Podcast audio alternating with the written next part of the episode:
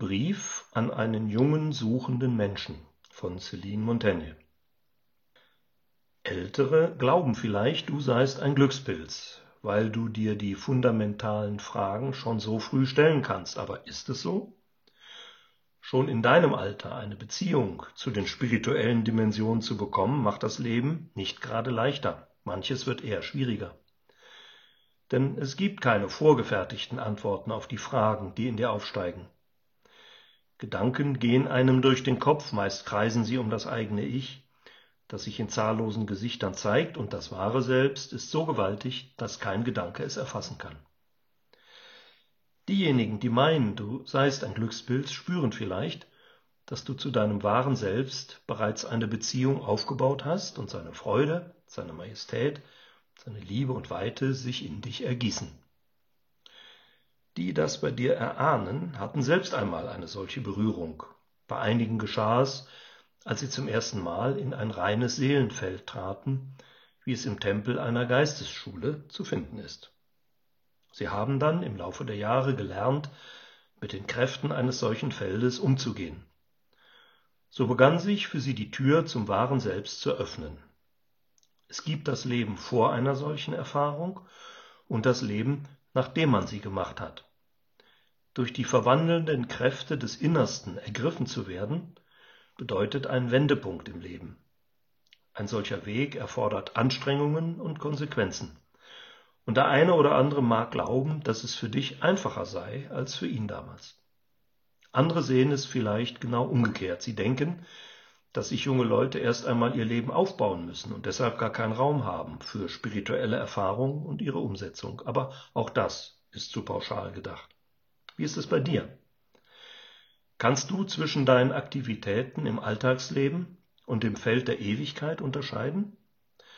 Erkennst du den Unterschied zwischen den linearen Dimensionen, denen wir im normalen Leben folgen, und dem unbegrenzten Universum, von dem alles Sichtbare getragen wird und das sich im tiefsten Selbst widerspiegelt? Das Leben könnte einfacher sein, gäbe es keine Ewigkeit, keinen spirituellen Kern in unserem Innersten, den man bei allem Verhalten in Rechnung stellen muss. Genau genommen sind wir es gar nicht, die die wirklich tiefgreifenden Entscheidungen treffen. Entweder werden wir gerufen von der ewigen Seele oder nicht. Entweder erwacht sie und verbindet sich mit uns oder nicht.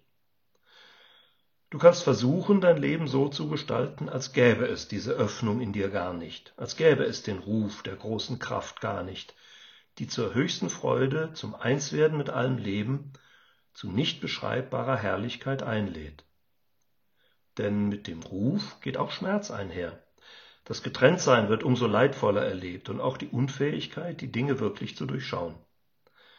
Es ist nicht leicht, mit diesen beiden so völlig unterschiedlichen Erfahrungsbereichen zu leben. Es erfordert Spannkraft und Reife.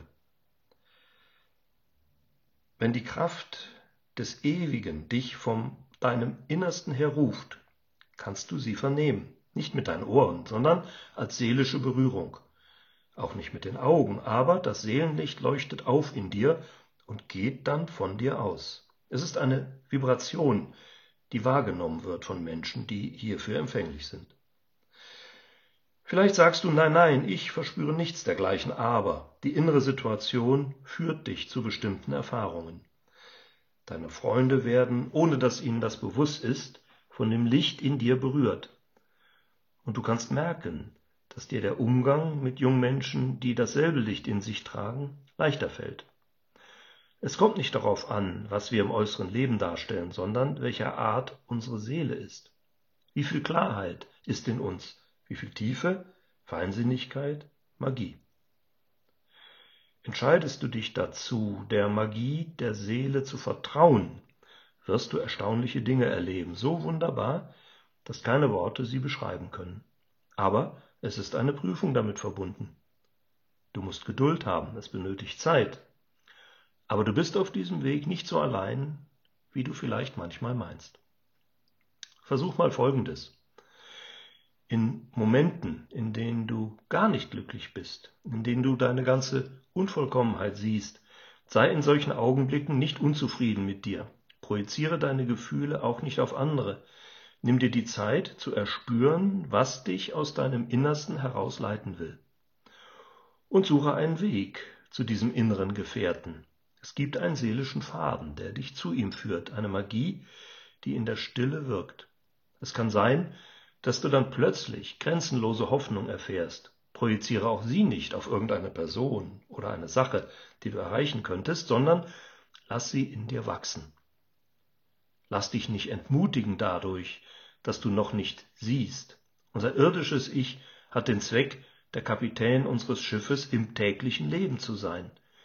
Die Brücke zur ewigen Seele kann es nicht bauen. Das geschieht nur durch die Magie, die von der Seele selbst ausgeht. Sie benötigt diese Magie, um sich von der Stoffumklammerung zu befreien und sich ihrer selbst bewusst zu werden. Und um dann in ihrer Wirklichkeit zu handeln, die weitreichend ist und freudvoll. Sie vereint sich mit anderen zu gemeinschaftlichem Wirken. Das entbindet dich nicht davon, dich um dein tägliches Leben zu bemühen, um deine Freunde und alles andere. Im Gegenteil. Du wächst in dir eine Energie, die dir bei allem hilft. Und oft genug steigt Freude auf, wenn du erkennst, wie alles miteinander verwoben ist. Du wirst den Wegen des Lebens folgen, das sich selbst enthüllen will, und zwar mit deiner Hilfe. Aus seinem großen Reichtum wird es immer neue Aspekte erwecken. Sie werden vor dich treten und du kannst mit ihrer Hilfe deine Beziehung zu dir selbst und anderen gestalten.